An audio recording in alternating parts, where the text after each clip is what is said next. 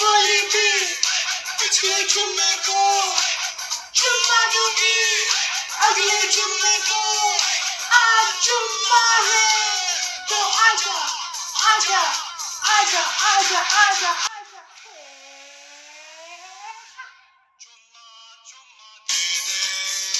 Sorry guys मैं लोगों के सामने नहीं नाचती। दरअसल, मैं लोगों के सामने कुछ नहीं करती। मेरे दिमाग के किसी कोने में लगातार एक रील चलती रहती है, जिसमें दुनिया भर की नज़रें मेरी छोटी सी छोटी हरकत पर होती है। मुझे मालूम है ये सच नहीं है, मगर ये छोटा सा कोना मेरे बाकी के दिमाग पर धौंस जमाना अच्छे से जानता है। दिन भर की एंजाइटी दूर करने के लिए मैं अक्सर नाचती हूँ। बेढंगे गानों पर बिना दिमाग लगाए नाचने से ये काम थोड़ा आसान हो जाता है ना? बात कुछ ऐसी है कि दूसरों के लिए जो आम दिन होता है, जैसे बाहर की दुकान से सामान लाना, किसी अजनबी से रास्ता पूछना बीच क्लास में हाथ उठाकर सवाल का जवाब देना। वो सब मेरे दिमाग में कुछ ऐसे बैकग्राउंड स्कोर के साथ होता है।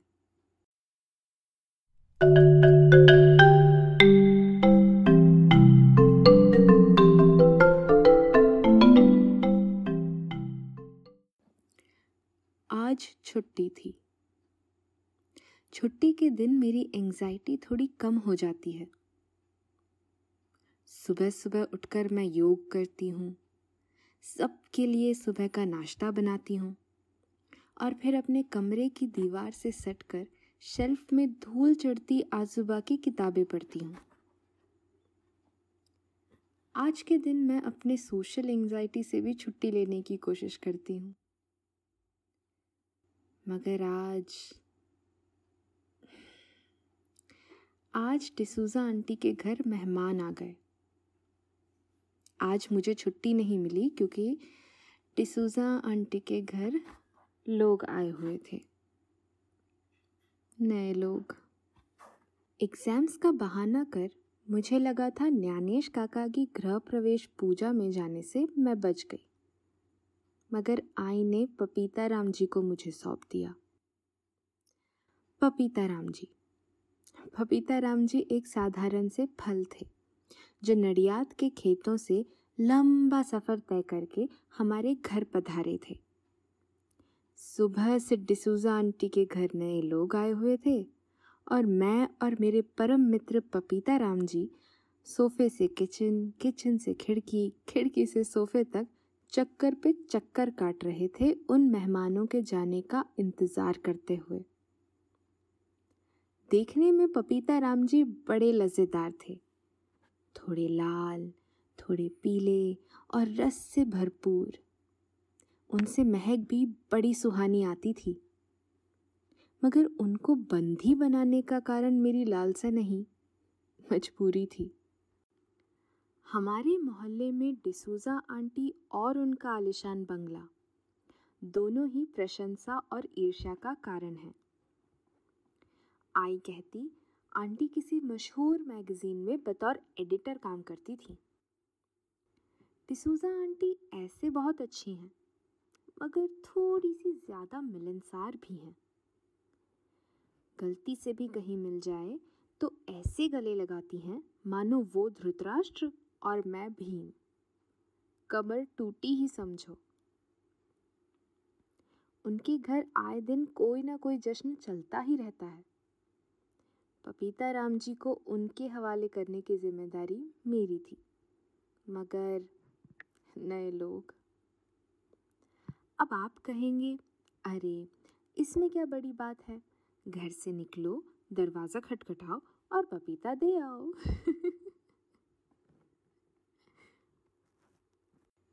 सच मानिए, मैंने मन बना लिया था।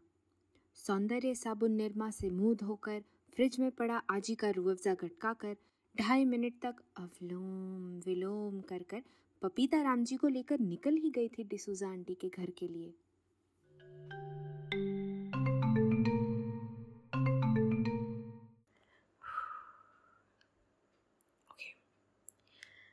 ठीक है। दरवाज़ा सामने है। क्या इरादा है? खटखटाएँगे? है ना? One hmm. टू यार। ये मोल्डिंग अच्छी है इसकी। अपने घर का भी दरवाज़ा ऐसे करा देंगे क्या बाद में। वन टू रोज़ तो मिलती हूँ आंटी से। आज भी मिल ही लेंगे। कुछ बोले बगैर बस ये पपीता राम जी को पकड़ा के निकल जाएँगे। हम्म, ये सही रहेगा। स्माइल करूँ? करना तो चाहिए। वरना पूछ लेंगे कि क्या हुआ है। स्माइल करके पपीता राम जी पकड़ा देंगे और अरे, आपको तो बाय बोला ही नहीं। शिट ओके वन टू क्या कर रही हूँ मैं? क्या कर रही हूँ मैं? आज ही लोग आने थे इतने सारे। शिट शिट शिट किसी ने देख लिया? Shit abort mission abort mission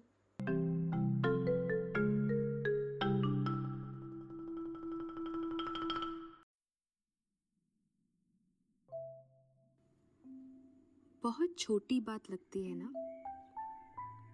जो भी सुनता है, यही कहता है। और ये सिर्फ़ भीड़ तक सीमित नहीं होता। किसी नए इंसान से मिलने या बात करने से पहले तीन चार रिहर्सल तो लग ही जाती है। बार बार कौन सी बात कब कैसे बोलनी है, वो अपने आप में दोहराना पड़ता है। और उसमें भी कभी कभी अटक जाती हूँ। कुछ गड़बड़ ना करने की मंशा होते हुए भी सारी गड़बड़ कर जाती हूँ। कभी दोस्तों के बीच हँसी ठिठोली में ये बात निकल जाती है। और कभी बीच बाज़ार सब कुछ थम जाता है। फिर अक्सर बिस्तर पर नींद का इंतज़ार करते करते मन बेचैन हो जाता है। काश ऐसा ना किया होता। काश ये ना कहा होता। काश ये ना पहना होता। काश स्कूल में ब्लैक बोर्ड पर किया हुआ एक गलत पॉलिनोमियल इक्वेशन अचानक मेरी तरक्की का प्रमाण पत्र बन जाता है, जिसमें हताशा के सिवाय कुछ नहीं है। अचानक दिल और शरीर दोनों सिकुड़ जाते हैं। लगता है कि कभी इससे बाहर ही नहीं निकल पाऊँगी। ये सब ये सब खुद को समझाना इतना मुश्किल है, दूसरों को कैसे समझाऊं? उन्हें लगता है मूडी हूँ। बहाने करती हूँ। आखिरी वक्त पर प्लान से मुकर जाती हूँ क्योंकि गैर जिम्मेदार हूँ। धीरे धीरे मैं भी शायद इसी, इसे सच मानने लगी हूँ। पपीता राम जी की संगत अब इतनी भाग गई थी कि हम दोनों ने बैठे बैठे नेटफ्लिक्स का एक पूरा शो देख डाला। वो तो शुक्र है कि आई का कॉल आ गया। मैंने फिर अपने आप को एक मौका दिया। कुछ देर बाद मैंने बड़ी हिम्मत करके, खुद से दस हज़ार वादे करके, मैं फिर डिसूजा आंटी के घर गई।